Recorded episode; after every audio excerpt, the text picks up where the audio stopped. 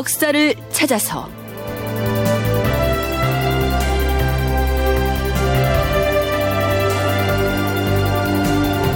제 475편 조선의 과거제도 부정이 난무하였다. 극본 이상락 연출 임종성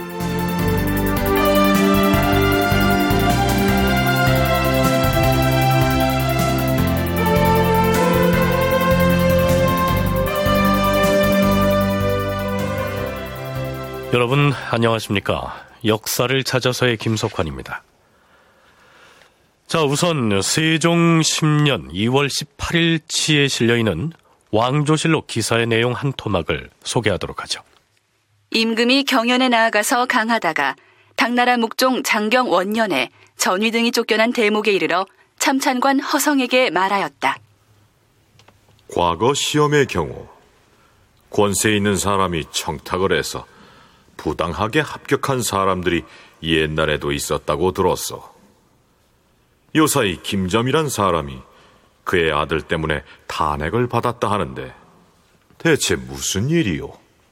예, 전하. 김점의 아들 김의손이라는 자가 남에게 그를 자작하여서 생원시에 합격하였으므로 그 일로 탄핵을 받았사옵니다. 하오나 그 뒤로는 이와 같은 일이 있다는 말은 듣지 못하였사옵니다. 이후로는 차작이나 차술 등의 부정한 일이 없었다는 것이요? 그런 것으로 알고 있사옵니다. 건국 초기에는 과거의 법이 엄격했던 탓에 폐단이 없었으나 법이 오래되면 폐단이 반드시 생기는 법이요. 고려 말기에 이런 일이 대단히 많았어요.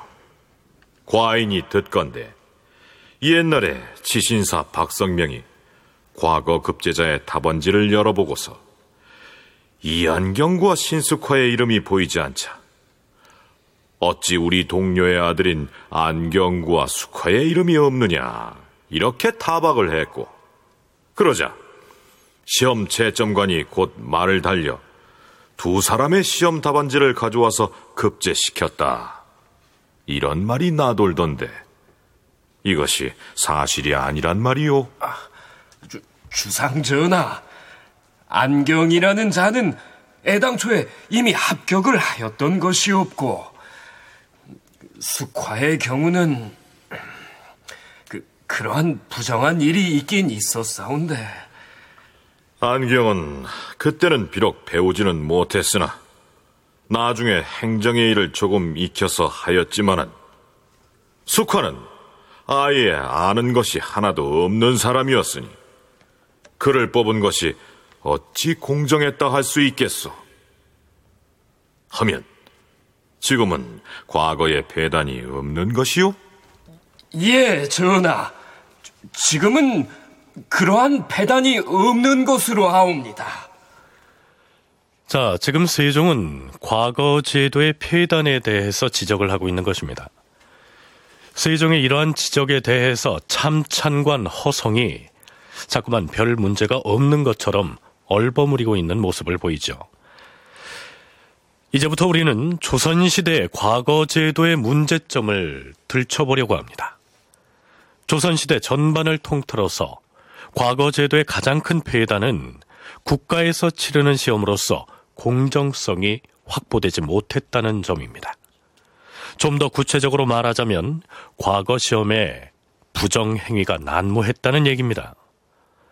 서울대 규장각 한국학연구원의 송웅섭 선임연구원과 서강대 계승범 교수의 얘기를 차례로 들어보시겠습니다. 네, 공식적으로 조선의 그 신분제는 아, 양인과 천인으로 물론 그 중간에 어떤 역관이라든가 향리라든가 이런 중인 계통들이 있지만 공식적으로는 양천으로 이제 나눠 놓는 것이죠. 그리고 지배층이 될 수 있는 거의 이제 유일한 길은 과거 시험을 통해서만 아, 지배층으로 이제 들어갈 수 있습니다. 그렇기 때문에 아, 과거 시험을 통과하기 위한 노력들이 선초부터 많아질 수밖에 없고 경쟁률도 점점점 많아질 수밖에 없고 그런 상황입니다. 근데 이제 문제는 능력 있는 사람이 시험에 합격을 하면 되지만 능력이 없는 사람들이 시험에 통과하려고 하는 경우에 이제 이런 부정과 비리가 나올 수밖에 없습니다. 당락에 따라서 자기 인생이 좌우되는 굉장히 중요한 시험이기 때문에 모든 수단과 방법을 다 동원해서 그 부정행위를 하죠. 여기 그 당장 실록에 많이 나오는 것 중에 하나가 이른바 차수를 한다는 건데 이거는 뭐냐 하면은 이미 대체로 예상 문제를 미리 알고 그 다음에 누구 글을 잘 쓰는 사람한테 부탁을 해서 미리 글을 짓게 하는 것이 또 있고요. 일종의 컨닝 행위를 하는 거죠. 또 한 가지는 이제 그 당시에도 시험관들도 참 괴롭습니다. 왜냐하면 계속 새로운 문제를 낼 수가 없으니까 지금으로 말하면은 마치 뭐 문제 은행 그렇게 해가지고 돌아가면서 몇 개 내거든요. 그러니까 벌써 그 수험생 사이에는 소문이 파다하죠. 누가 쓴 시험 답안지가 언제 붙었다. 그러면은 뭐 고개 이른바 그 지금으로 말하면은 족보처럼 돌아다닌단 말입니다. 과거라고 하는 것이 출세를 위해서 통과해야 할 거의 유일한 관문이었기 때문에 수험생들의 부정행위 또한 그 정도가 심했던 것이죠.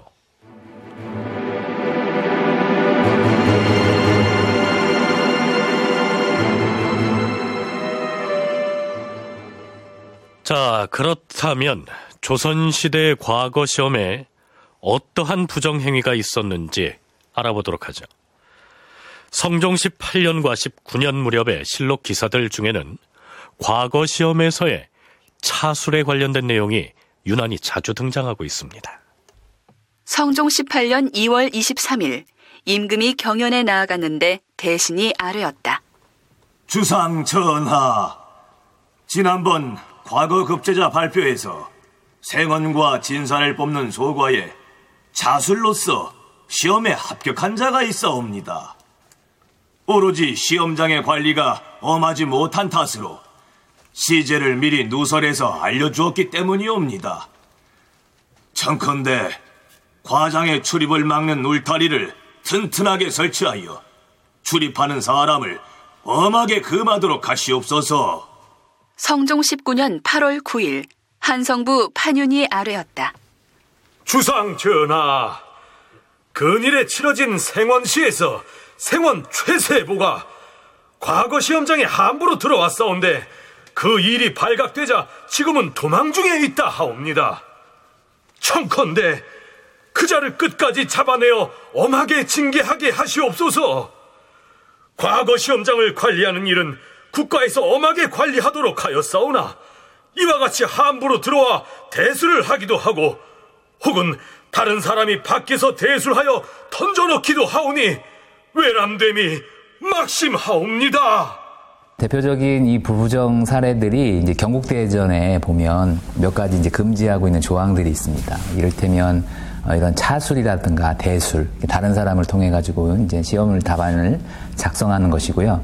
또 시험장 설이나 노복들이 아, 이 문제를 유출하는 경우들 이런 거에 대해서도 처벌하는 조항들이 있고요. 그리고 아, 시험 감독관이 고의적으로 감독을 태만하게 해서 그래서 이제 응시하는 사람들 가운데 이제 미리 어떤 그 작당을 계획한 사람들이 또 시험을 부정하게 치르는 뭐 이러한 부분들도 있습니다. 그리고 조선 후기에 가면 속대전에도 어, 이러한 뭐 차술 대술과 관련된 것들이 기본적으로 규정이 되어 있고 또 이제 시험지 교체하는 문제들 뭐 이런 것들도 또 지적하고 있는 부분들이 있습니다. 차술은 남이 지은 글을 자기가 지은 것처럼 답안지에 기록하는 것을 말하고요. 대술은 남이 대신해서 시험을 치루어주는 대리 시험을 일컫습니다. 경국대전에는 차술하거나 대술하면 장 100대 처하고 이후 두 번에 걸쳐 과거에 응시하는 것을 정지시킨다. 이렇게 돼 있지만 처벌 조항을 뒀다 해서 부정행위가 근절되지는 않았습니다. 과거 시험의 부정행위는 이뿐만이 아니었습니다.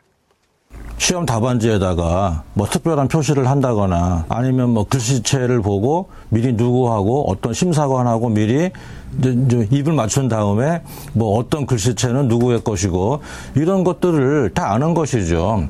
일테면 지금도 어떤 뭐 특히 실기 시험을 보는 그런 대학교 입시 과정에서는 선생님과 수험생 사이의 관계가 이미 그 전부터 형성된 사례가 많지 않습니까? 그러니까 사실 수험장에 들어가서 이제 뭐 이제 채점을 하겠다. 라고 놓고 볼 때 답안지를 보는 순간 그 내용으로 보나 필체로 보나 대충 누군지 알 수 있다는 거죠. 근데 그런 문제들이 많아서 사실 뭐 실록에 뭐 자세하게 나와 있지는 않고 부정행위는 항상 존재했다고 보고요. 다만 문제는 정도의 차이겠죠. 아마도 조선 왕조실록에 실려 있는 과거 시험에서의 부정행위 중에서 가장 기발한 수법을 꼽으라면 숙종 31년 2월 18일치 기사에 올라 있는 대목이 아닐까 싶습니다. 자, 그 내용이 대체로 이러합니다. 주상 전하, 성균관에서 아래옵니다. 반수당이라는 곳은 바로 과거 시험을 치르던 곳이옵니다. 하운데 며칠 전에 성균관 주변의 마을인 반촌에 살고 있는 여인들이 평상시에 반수당 앞마당이 텅 비어 있기에 그곳에 나무를 캐러 들어갔다 하온데 저기 냉이도 있고 달래도 지천으로 널려 있는 것 같은데 들어가서 캐도 괜찮을까? 음? 저기가 네 집 땅인데? 아, 몰랐어? 저기가 반수당이라고 하든가 아니, 나라에서 과거 시험 치르던 곳이잖아. 반수당이든 온수당이든 가난한 백성이 나라 땅에 나 있는 나무를 캤기로 잡아다가 곤장을 치겠어. 능지처살하겠어. 울타리 넘어가서 나물 좀 캐오자고. 그래, 까짓거 그러자고. 그 여인들이 과장을 열었던 곳으로 들어가 나무를 캐고 있었는데 땅 속에 노끈이 묻혀 있는 것을 발견했다 하옵니다.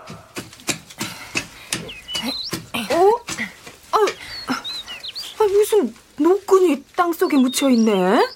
그래? 어, 어디? 어, 한번 잡아당겨 볼까? 어휴, 그래. 어? 어? 계속 나오는데? 어휴, 누가 뭘 하려고 묻어놓은 거지? 뭐 두더지라도 잡으려고 그랬나? 아, 노끈을 땅에 묻어서 두더지 잡는단 말은 처음 들어보겠네. 에이, 어? 아유, 끝도 없이 나오는데? 아유, 요놈 돌돌 말아가지고 가서 못 심을 때 못줄러 써도 되겠네, 그랴. 아우, 아유, 근데 한정없이 나오는데 땅 속으로 담장밭까지 묻혀있는 모양이야. 아유, 이거 아마도 중하게 쓰려고 묻어놓은 것 같은데 우리가 괜히 파는 곳 아닌가? 아유, 그러게 말이야. 아주 관리하는 사람이 나타나서 경을 치기 전에 그만 놔두고 나가더라고. 어, 어 저기 남정네들이 모여있는데 가서 응. 아예 이실직고를 하자고. 땅 속에 있는 노끈을 잡아당겨 보니 그 노끈이 땅 속을 통하여 담장 밖으로 나와 있었사옵니다. 하여 관노들을 데리고 가서 파헤쳐 보았사온데 그 노끈은 땅 속에 묻힌 대나무 통 속으로 연결돼 있었고 그 위로는 기와장이 줄지어 덮여 있었사옵니다. 과거 시험장 안팎을 연결하고 있었던 것이옵니다. 시험을 보러 들어간 유생이 외부 사람이 작성한 답안을 노끈으로 끌어당겨서 시험을 보았던 것으로 사료되어 옵니다.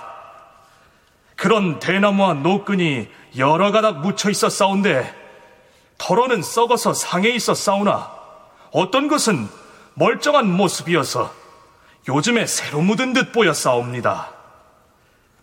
처음에 그것을 묻은 자를 이제 와서 찾아낼 길은 없사오나 이제 곧 다시 과장을 열 시기가 닥쳐오고 있사오니 엄중하게 경계를 하지 않을 수 없사옵니다. 과거를 치르기에 앞서 반수당을 비롯하여 예조에서 과장으로 쓰일 곳을 정할 때 미리 자세히 살펴보도록 하고 만일 의심할 만한 곳이 있으면 일일이 파헤쳐서 관계를 부리는 길을 막게 하시옵소서. 대나무 속의 마디를 뚫고 그 속에 노끈을 넣어서 과거 시험장 안팎을 연결한 다음 바깥에서 작성한 시험 답안을 노끈에 묶어 놓으면 과장에 있는 수험생이 잡아당겨서 보고서 베꼈었다. 이런 얘기입니다. 기상천외한 발상 아닙니까? 조선시대의 유생들에겐 과거야말로 출세를 위한 유일한 관문이었기 때문에 이렇게 해서라도 급제를 하려고 했던 것입니다. 하지만 계승범 교수는 조선 초기의 경우에는 부정행위가 중후기보다는 그래도 덜한 편이었다고 얘기합니다. 조선 초기 때 나라의 틀을 새롭게 잡아가던 시기에는 부정행위가 일부 있다고 해도 건전한 것이 더 주류를 이루었다면은 후기 때 가면은 뭐 건전한 게 오히려 이 부정한 거에 밀리는 그러니까 그 실학자들이 그 과거 제도에 대해서 비판하는 것을 보면은 굉장히 신랄하고 정말 그게 사실이라면 이것은 국가의 시험이라고 볼 수 없을 정도로 상당히 혼란해지죠.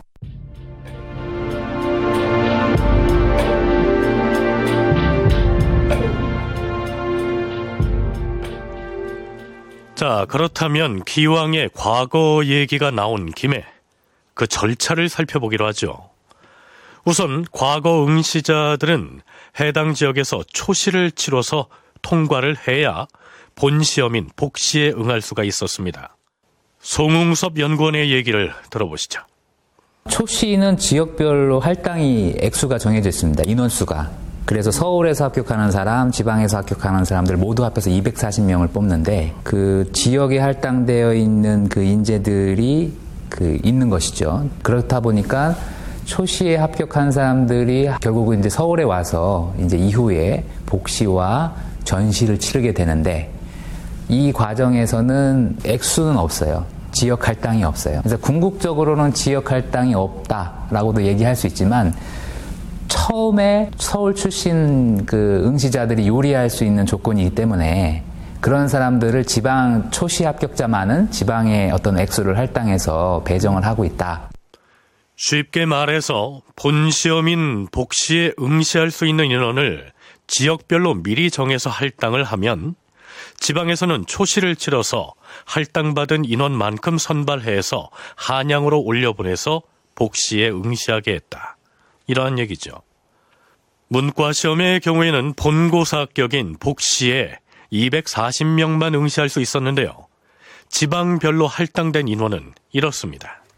향시라고 불리는 지방시험에서 선발할 수 있는 인원은 경기도 20명, 충청도 25명, 전라도 25명, 경상도 30명, 강원도 15명, 평안도 15명, 황해도 10명, 영안도 10명 등이다. 여기에 나오는 영안도는 함경도를 말합니다. 그런데 앞에서 소개한 각 지방의 인원수를 모두 합해 봐야 150명에 불과하죠. 본 시험에 응시할 수 있는 인원이 총 240명이라고 했는데요. 그렇다면 나머지 90명은 어디에서 나오게 될까요? 경국 대전을 보면 한성시 40명, 성균관시 50명 이렇게 되어 있습니다. 문과와 생원시 그리고 진사시의 초시 중에서 서울에서 보는 시험을 한성시라 했으며 응시 대상은 서울에 거주하는 유생 및 관원들이다. 문과의 경우 한성시에서 40명을 뽑았다. 그리고 나머지 50명은 성균관 생도들 중에서 성균관 시를 통해서 뽑았던 것입니다. 자, 이렇게 본 시험인 복시에 응시할 수 있는 인원은 지역별로 할당이 됐지만 본 시험인 복시에서 최종 합격생을 낼 때는 지역에 관계없이 뽑았기 때문에 초시 할당 인원이 많은 지역에서 반드시 가장 많은 합격자를 낸 것은 또 아니었죠. 그런데 예비 시험격인 초시의 경우에는 응시 인원의 제한이 없었기 때문에 공부를 제대로 하지 않은 사람까지 시험을 보겠다고 마구 몰려들었었죠. 그만큼 과거 시험장, 즉 과장 관리가 용이하지 않았을 것으로 여겨집니다. 계승범 교수의 얘기 들어보시죠. 그 초시 같은 경우에는 뭐 구름처럼 몰려오지 않습니까? 그러면은 그걸 다 읽을 수가 없죠. 읽을 수가 없으니까 대충 처음에 먼저 답안지를 내고 나간 사람 명명 것만 보고 그 중에서 당락을 결정해 버립니다. 그러니까 후기에 가면은 그 실학자들이 특히 뭐 박재가라거나 이런 분들이 비판을 심하게 하는 것 중에 하나가 예를 들어서 오늘 아침 9시부터 이제 시험을 치른다. 그러면은 한 사흘 전부터 이 자기 하인 노비들을 시켜서 와서 앞자리를 차지하기 위해서 다투죠. 자리 싸움을 합니다. 이게 상상이 됩니까? 국가시험인데. 그럼 왜 앞에 앉으려고 하느냐? 빨리 답안지를 내고 나가야 읽을 찬스가 생기는 거지. 순진하게 시험 당일 아침 9시에 가서 저 맨 뒷구석에 앉으면은 아무리 열심히 써서 답안지를 제출을 한다고 해도 그거를 읽어보지는 않습니다. 그럼 이쯤에서 자리를 잡아볼까? 아니, 이봐. 네가 왜 거기 앉아 있는 거야? 아 이번에 과거 시험부실 우리 도련님 자리 맡으러 왔다. 왜? 야 이놈아 그 자리는 우리 집 큰 도련님을 위해서 오늘 새벽에 내가 점 찍어놨는데 무슨 헛소리 하는 거야? 아 참.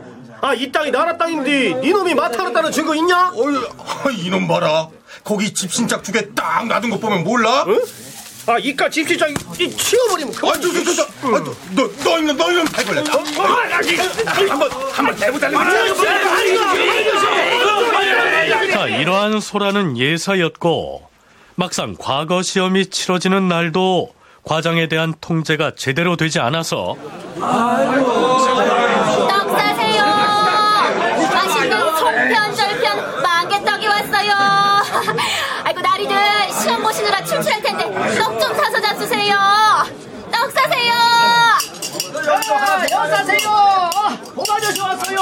여기 오세요. 자, 심지어는 과장에 행상이 몰려들어서 난장판이 되기도 했습니다. 물론 조선 후기의 얘기죠.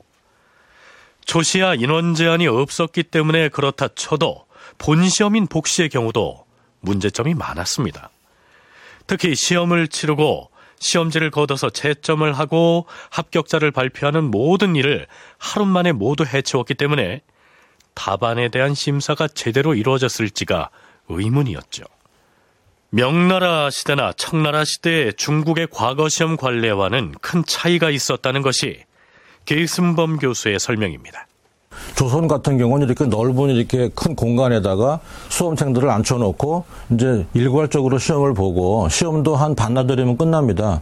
더 기가 막힌 건 다음 반나절에 채점을 다 끝내버리는 거죠. 근데 청나라 같은 경우는 일단 수험생 1인 1실 방을 줍니다. 그러니까 여기 조그만 집들이 이렇게 지금으로 말하면 뭐 천막 같은 집들이 이렇게 쫙 있는데 그 천막을 둘로 나누죠. 완전히 이제 분리되는 공간입니다. 그러면 한 공간에 수험생 한 사람 집어넣고 그 천막 전체를 그 병사 두 명이 48시간 지킵니다. 화장실 갈 때에도 병사가 따라가고요.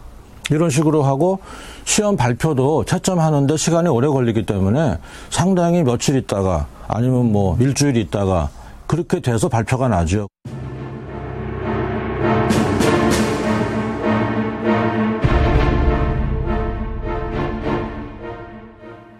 자, 다시 세종대로 돌아가 볼까요? 세종이 경연에서 대신들에게 이렇게 묻습니다. 그래. 오늘날은 과거 시험에 예전과 같은 부정과 폐단이 없다고 하였소? 이제 그러한 폐단은 없사옵니다, 전하. 어찌하여 묵은 폐단이 말끔하게 없어졌다 하는 것이오? 전하, 지금은 복미 역사를 하기 때문에 예전과 같은 폐단은 사라졌사오며 거의 공정하게 치러지고 있사옵니다. 과연 그럴까요? 세종대왕 때 경우로 본다면은 그 불공정 행위에 대해서 오전 회의에서 아니면 뭐 경연 시간에 그 왕과 중신들이 논의를 많이 합니다. 대표적인 예가 이제 해서 나온 이제 그 해결책으로 세종대왕이 틈틈이 요즘 과거 시험에는 부정행위가 없는가? 그러면 신하들은 다 없습니다 그러죠. 누가 거기서 있습니다 그러겠어요. 눈치 보이는데 대표적인 예로 이제 복미 역서라고 하는 해결책이 나왔기 때문에 어, 지금은 뭐 걱정하지 마십시오. 이런 건의가 올라옵니다. 근데 복미 역서라고 하는 것이 뭐냐 하면은 요걸 역으로 보면 그런 부정행위를 많이 했다는 반증도 되죠. 복미 역서의 방안을 도입했다는 것은 바꾸어 말하면 그럴 정도로 불공정 행위가 심했다는 반증이 된다는 겁니다. 자, 그렇다면 대신들이 세종에게 부정방지 대책으로 자신있게 내세우고 있는 이 복미 역서란 대체 무엇을 말하는 것일까요? 복미란 자신의 관직, 성명, 나이, 본관, 주소, 그리고 아버지, 할아버지, 증조부의 관직 및 이름, 외할아버지의 관직, 성명, 본관을 다섯 줄에 걸쳐 쓴 뒤 그 위에 풀로 종이를 붙여서 보이지 않도록 봉한 부분으로서 피봉 또는 비봉이라고도 하였다. 자, 이게 무슨 얘기냐면 과거 답안지의 오른쪽 맨 위 귀퉁이에다가 자신의 이름을 비롯해서 신상에 관한 내용을 다섯 줄로 쓰고 나서 그 부분을 보이지 않게 접은 다음 띠종이로 붙여서 채점관들이 누구의 답안지인지 알 수 없게 하는데요. 이것을 복미라고 했던 것입니다. 이 과거 응시자가 결혼을 했을 경우에는 장인의 신분도 적게 되어 있습니다. 그런데 이것은 다만 채점 부정을 막기 위한 방편만은 아니었습니다. 수험생의 신상 정보와 관련된 부분들을 이제 가리는 것이죠. 과거라고 하는 시험 자체가 양인에게 허락되어 있는 시험이긴 하지만 그럼에도 불구하고 이제 응시자를 제한하는 경우들이 있습니다. 신분별로 어, 이를테면은 어, 명종대 일정 시기까지는 어, 서울들은 과거 시험을 못 보게 하는 그런 경우도 있고요. 물론 나중에 가서는 이것이 이제 어, 철폐가 됩니다만 그리고 향리들도 어, 과거 시험을 볼 수가 없습니다. 문과 시험 같은 경우에 아, 뭐 이런 차별들이 있어서 결국은 어, 나중에 신원 조회를 따로 합니다. 이 응시자의 신원이 과거를 치르는 사람에 해당하는 건가? 조부나 증조부 때 반역 등의 사건에 연루돼서 처벌을 받은 적은 없는지 이런 것들을 파악해서 과거의 응시를 제한하기 위해서 응시자의 친가는 물론이고 외가나 처가의 가게까지 적게 했던 것입니다. 앞에서 부정행위의 근절 방편으로 복미 역설을 했다고 했는데요. 복미는 앞에서 설명한 그대로고요. 그렇다면 바꿀 역자에다 글 서자를 쓰는 역설란 또 무엇일까요? 참고로 과거 시험에서 응시자가 글을 지은 그 종이를 시권이라고 합니다. 자, 이제 시범도 제출했으니 일단 과장을 빠져나갔다가 나중에 급제자 발표 때나 오면 되겠구나. 자, 자! 시권을 제출했다고 해서 과거가 모두 끝난 것이 아니오! 붓과 벼슬을 치우지 말고 잠시 기다리시오!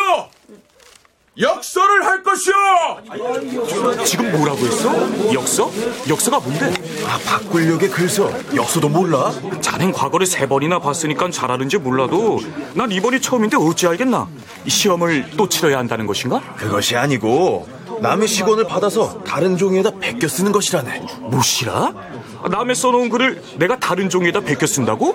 왜 그 짓을 해야 하는데? 채점관이 평소 자신과 절친한 과거 응시자의 필체를 알아보고 유리하게 점수를 줄까 봐서 아예 다른 응시자의 필체로 바꿔 써서 내게 하는 것이라네. 아, 그럼 내가 낸 시곤의 글은 다른 응시자가 그대로 베껴서 내고 시험관은 그걸 보고 채점을 한다 이 말인가? 이제야 알아듣는군 그래. 자네 제법 머리가 돌아가는 걸 보니까 이번에 급제하겠네 그려. 답안지를 다 수거합니다. 그 한 공간에서 시험을 치른 학생이 가령 뭐 500명이다. 예를 들어서. 그러면 그 답안지 다 수거해요. 그 다음에 이거를 다시 무작위로 배부합니다.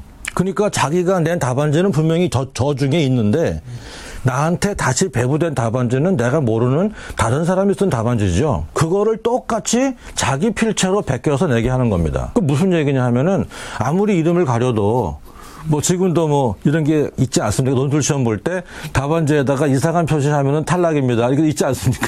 그걸 방지하기 위해서 근데 필체를 보고 알 수 있단 말입니다.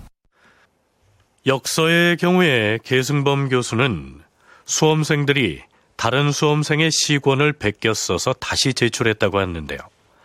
자, 그런 방식 말고도 아예 필사를 전문적으로 하는 서사인 수십 명을 동원해서 답안지 베끼기 작업을 시키기도 했던 것 같습니다. 한국학중앙연구원에서 편찬한 민족문화 대백과 사전에서는 복미와 역사의 전 과정을 이렇게 소개하고 있습니다. 과거 응시생들이 시권을 수건관에게 제출하면 수건관은 등록관에게 넘긴다. 등록관은 이들 시권의 처음과 끝에 일련 번호를 매기고 또 가마비라고 쓴 뒤 이름을 보이지 않게 봉한 복명 부분과 답안 부분을 절단한다. 절단한 복명 부분을 복미관이 받아서 별도의 장소에서 기다리는 동안 등록관은 30명 내지 50명의 서사인을 동원하여 답안을 붉은 글씨로 베끼게 하였다. 이때 응시자가 쓴 본래의 답안을 본초라 하고 베낀 답안을 주초라 하였는데 주초할 때 서사인이 농간을 부린 것이 탄로나면 유배형에 처해졌다. 역서가 끝난 본초와 주초가 사동관과 지동관에게 넘겨지면 사동관은 본초를 소리내어 읽었다. 그리고 지동관은 주초를 보면서 잘못 베낀 데가 없는지 확인한 뒤 주초만 시관에게 보내 채점하도록 하였다.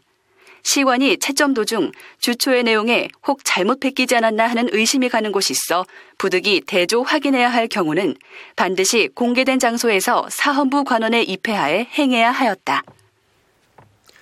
자, 이러한 절차를 거쳤던 것입니다.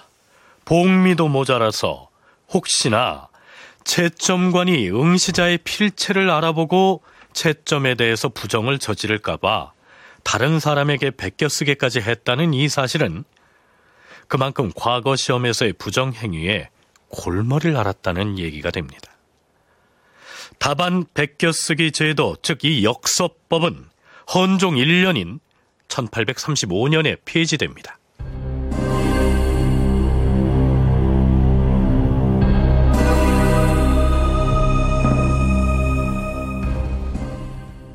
세종 10년 2월 22일 경연에 나간 임금이 좌대원 김좌와 과거에 대한 얘기를 나눕니다. 이번에는 시험 과목을 놓고 의견을 주고받는데요. 참고로 이 좌대원은 요즘으로 치면 대통령 비서실에 해당하는 승정원의 정삼품 벼슬로서 좌승지를 고친 이름입니다. 요사이 사람들 말을 들어보니 근래의 과거는 예술 시험만 보기 때문에 성균관의 학생들이 경선은 읽지 않고 다만 초하여 모으는 것만 익히게 되므로 전혀 인재를 기르는 뜻이 아니라고들 얘기한다.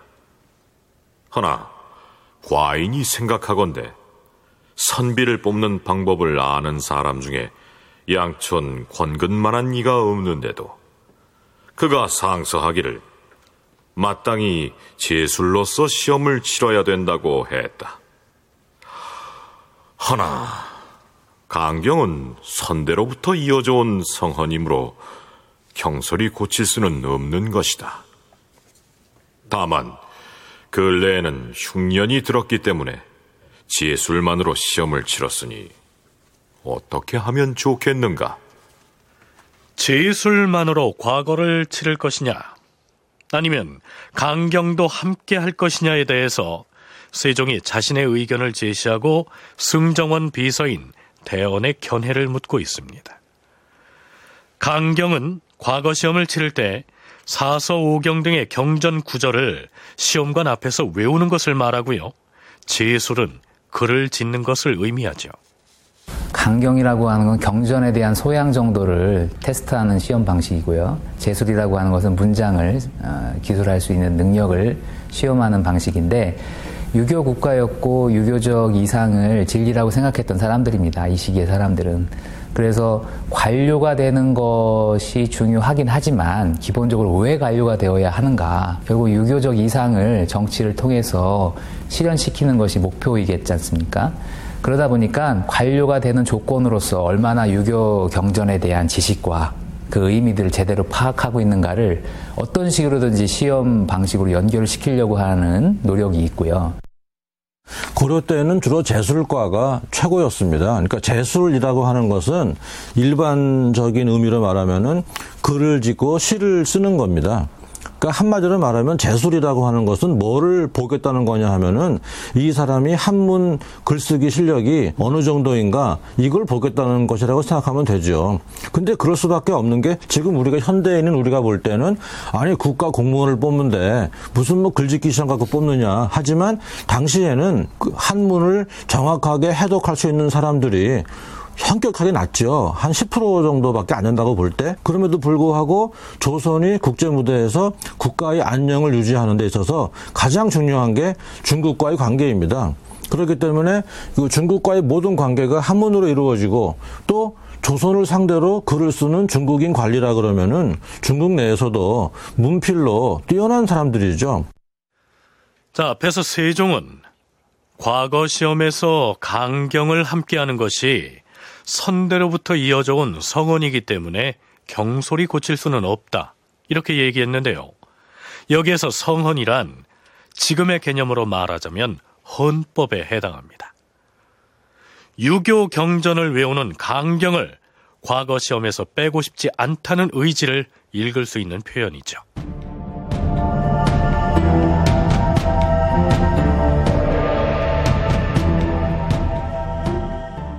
재수를 중심으로 과거를 치를 것이냐, 강경을 채택할 것이냐를 놓고 조정 내부에서 논란이 벌어집니다.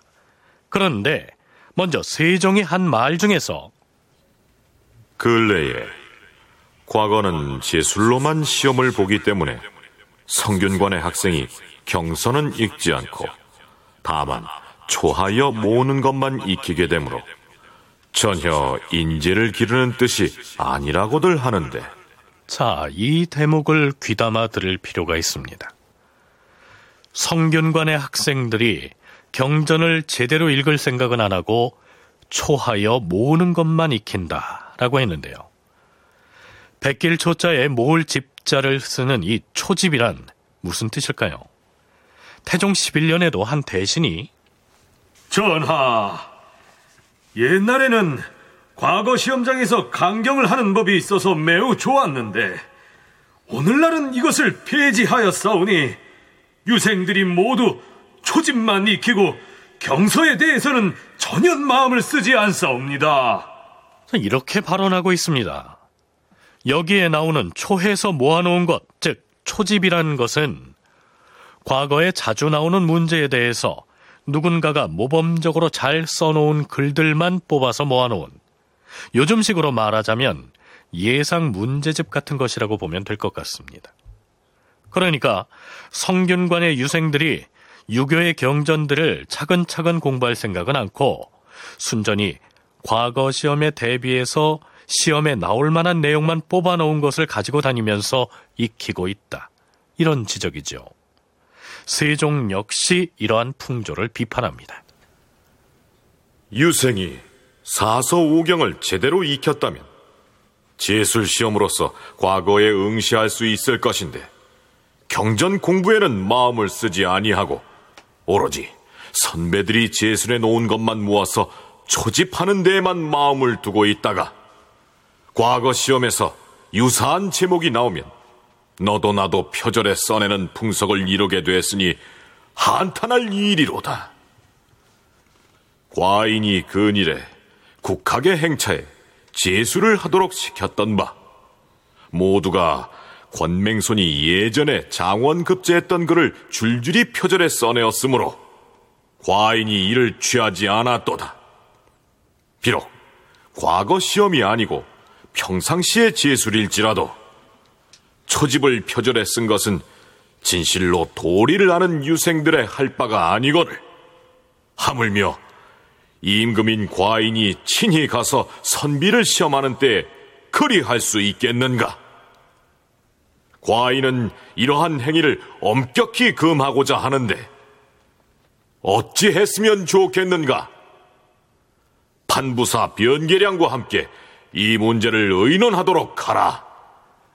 자, 이게 무슨 얘기냐면 그렇잖아도 과거 시험에 응시하는 유생들이 경전을 제대로 읽지는 않고 예전에 장원급제하는 선배들의 답안들을 뽑아 모아서 즉 초집해서 외워뒀다가 비슷한 제목의 과제가 부여되면 모두가 그것들을 표절해서 베껴 쓰고 있어서 한심스러워하고 있었는데 자신이 어느 날 일부러 국학, 즉 성균관에 나아가서 제목을 던져주면서 글을 짓도록 시험을 보니까 아닌 게 아니라 예전에 권맹손이란 사람이 장원 급제했던 바로 그 글을 너도 나도 베껴 쓰고 있더라.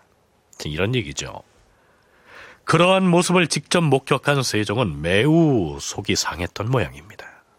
세종은 이렇게 선언합니다. 과인은 장차 사서 오경을 초집한 것 외에도 중국의 유명한 초집과 동국 명유들이 제술한 표전이나 책문 따위를 초집한 사례를 인쇄 반포하고 장차 이것들을 표절한 비루하고 졸렬한 글들은 모두 금할 것이다. 앞으로 정도에 의하지 않고는 과거에 합격하는 길을 막게 할 것이다. 만약 간사한 무리들이 이전의 행동을 고치지 않는다면 그것을 도외시에 그냥 내버려 두는 것도 옳지 않을 것이니 이 문제 역시 아울러 의논하도록 하라. 경전을 제대로 공부하지 않고 초집이나 하는 이러한 풍조 때문에 제술, 즉 글짓기 시험이 별 효과를 거두고 있지 못한 상황이라고 해서 이 제술을 폐하고 강경만으로 인재를 뽑는 것도 문제 해결의 방법은 될 수 없었습니다. 외교 문서를 짓거나 아니면 왕명과 관련된 문서를 작성하거나 이럴 때에 문장이 부실한 사람 또는 어휘가 통하지 않는 어떤 그런 문장을 짓는 사례들이 나오면 안 되겠죠. 그래서 이제 그러한 능력들이 제대로 갖춰져 있는 사람들을 뽑아야 되는 현실적 필요성도 있는 것이기 때문에 재술이라고 하는 것은 또 무시할 수 없는 그런 시험 방식인 겁니다. 그래서 항상 이상적인 것을 추구하는 것과 현실적인 것을 추구하는 것 사이에 이 강경으로 대표되는 이상 그리고 재술로 대표되는 어떤 현실 뭐 이런 것 사이에서 시험 방식을 놓고 특히 이제 조선 초기에는 약간 설왕설래하는 그런 부분들이 많이 있었습니다.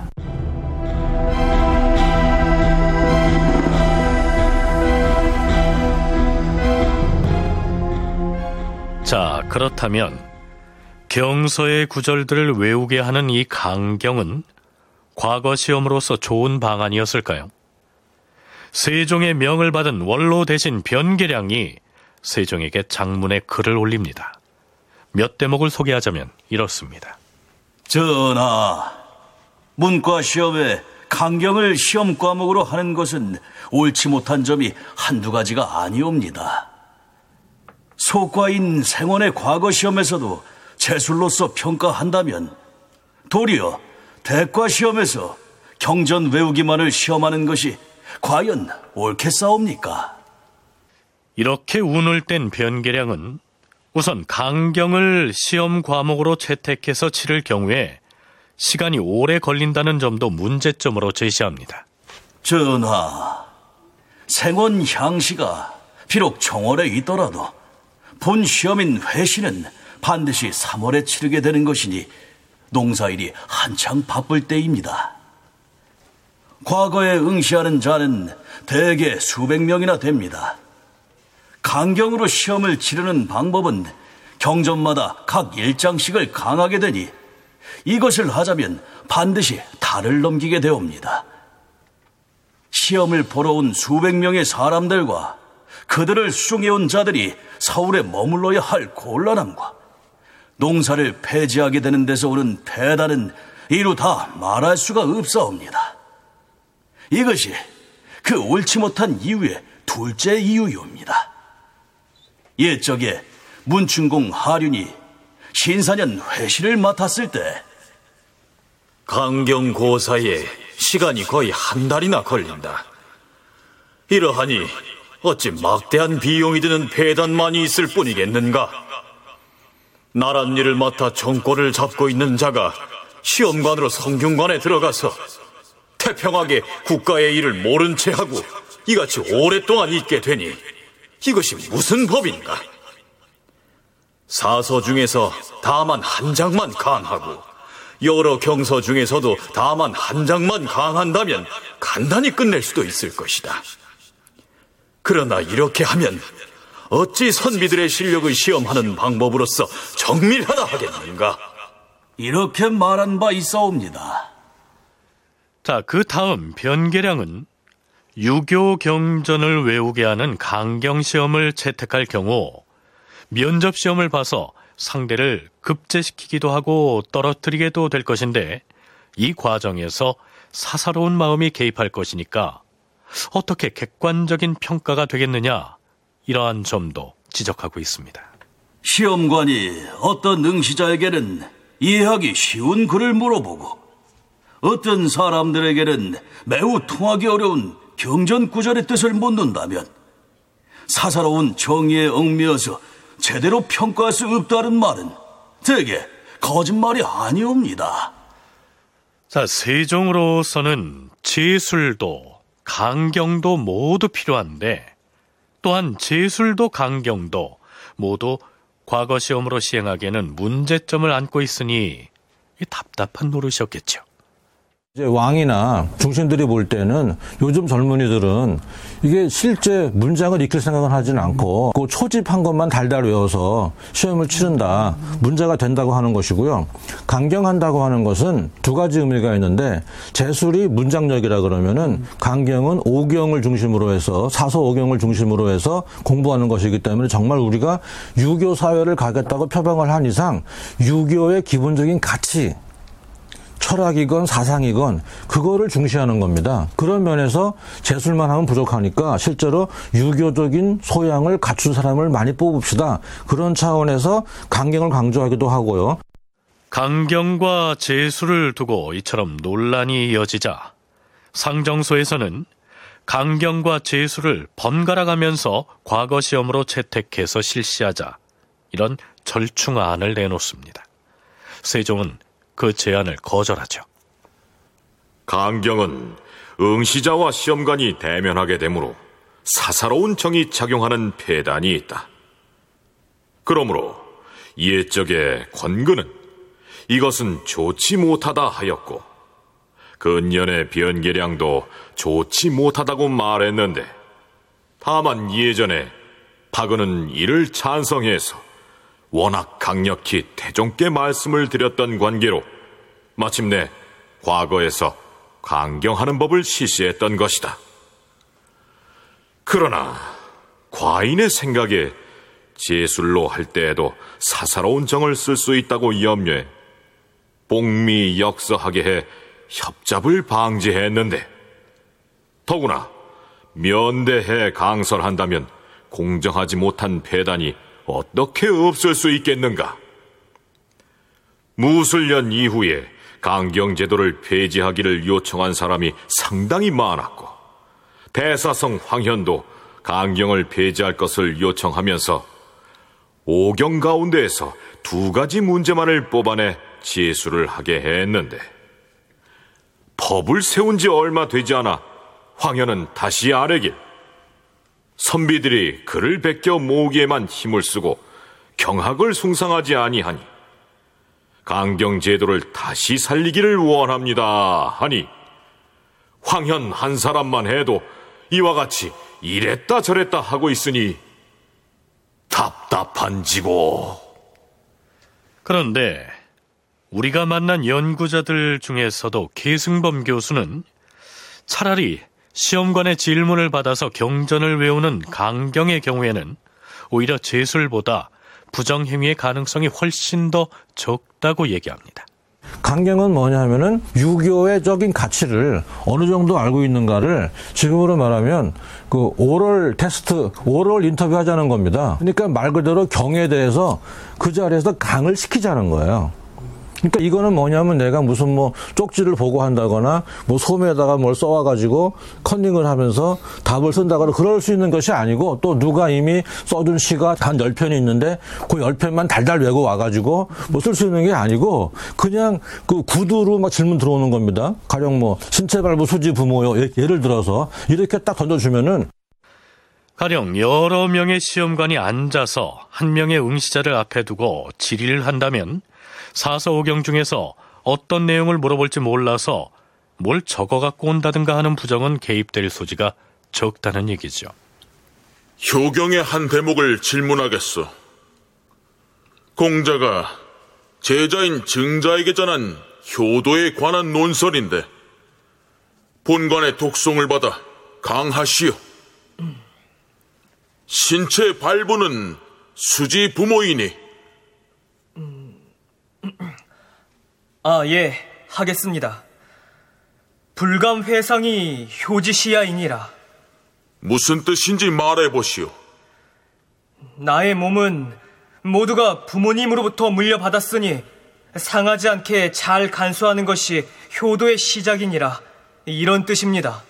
잘하였어. 이번엔 노노의 위정편 중에서 한 구절을 골라 질문하겠는데 예상치 못했던 시험관들의 질문에 답하기 위해선 사전에 경전을 공부해 두지 않으면 안 됐기 때문에 이 강경을 과거 시험으로 택한다면 나름의 효과를 거둘 것이다. 이러한 의견입니다. 그런데 송웅섭 연구원은 강경의 문제점을 또 이렇게 지적합니다.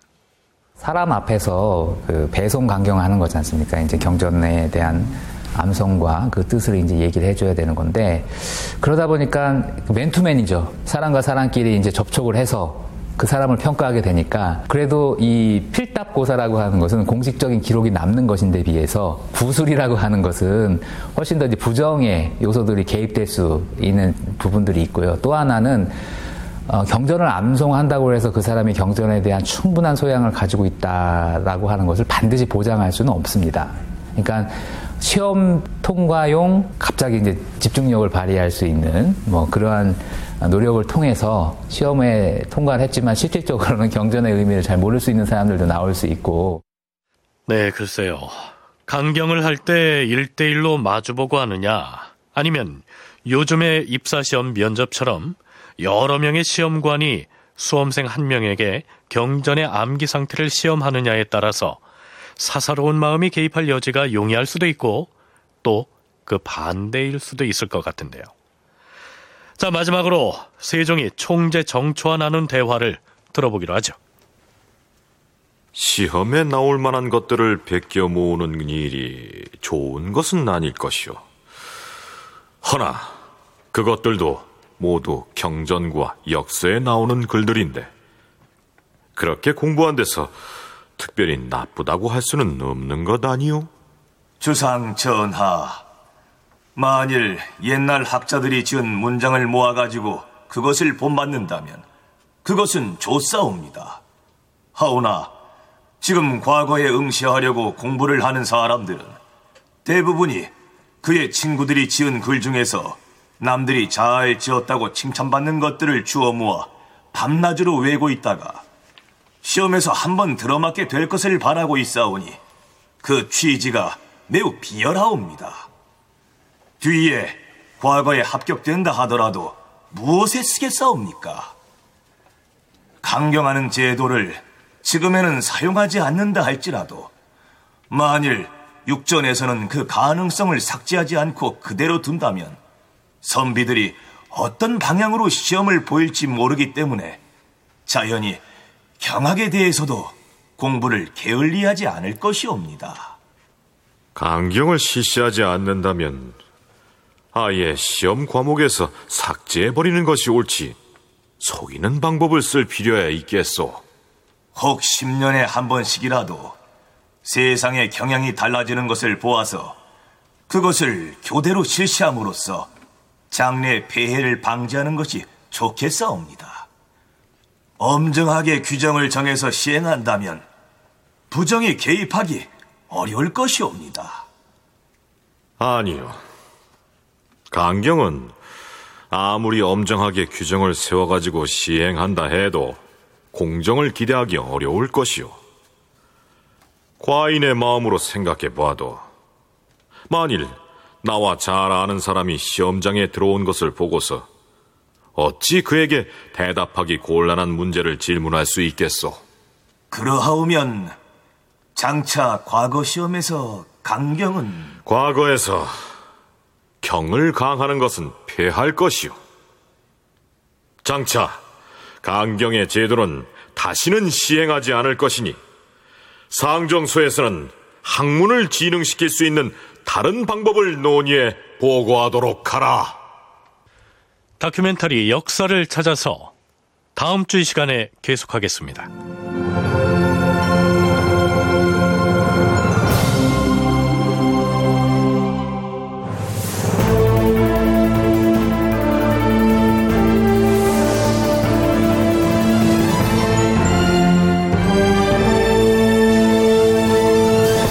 다큐멘터리 역사를 찾아서 제 475편 조선의 과거제도 부정이 난무하였다.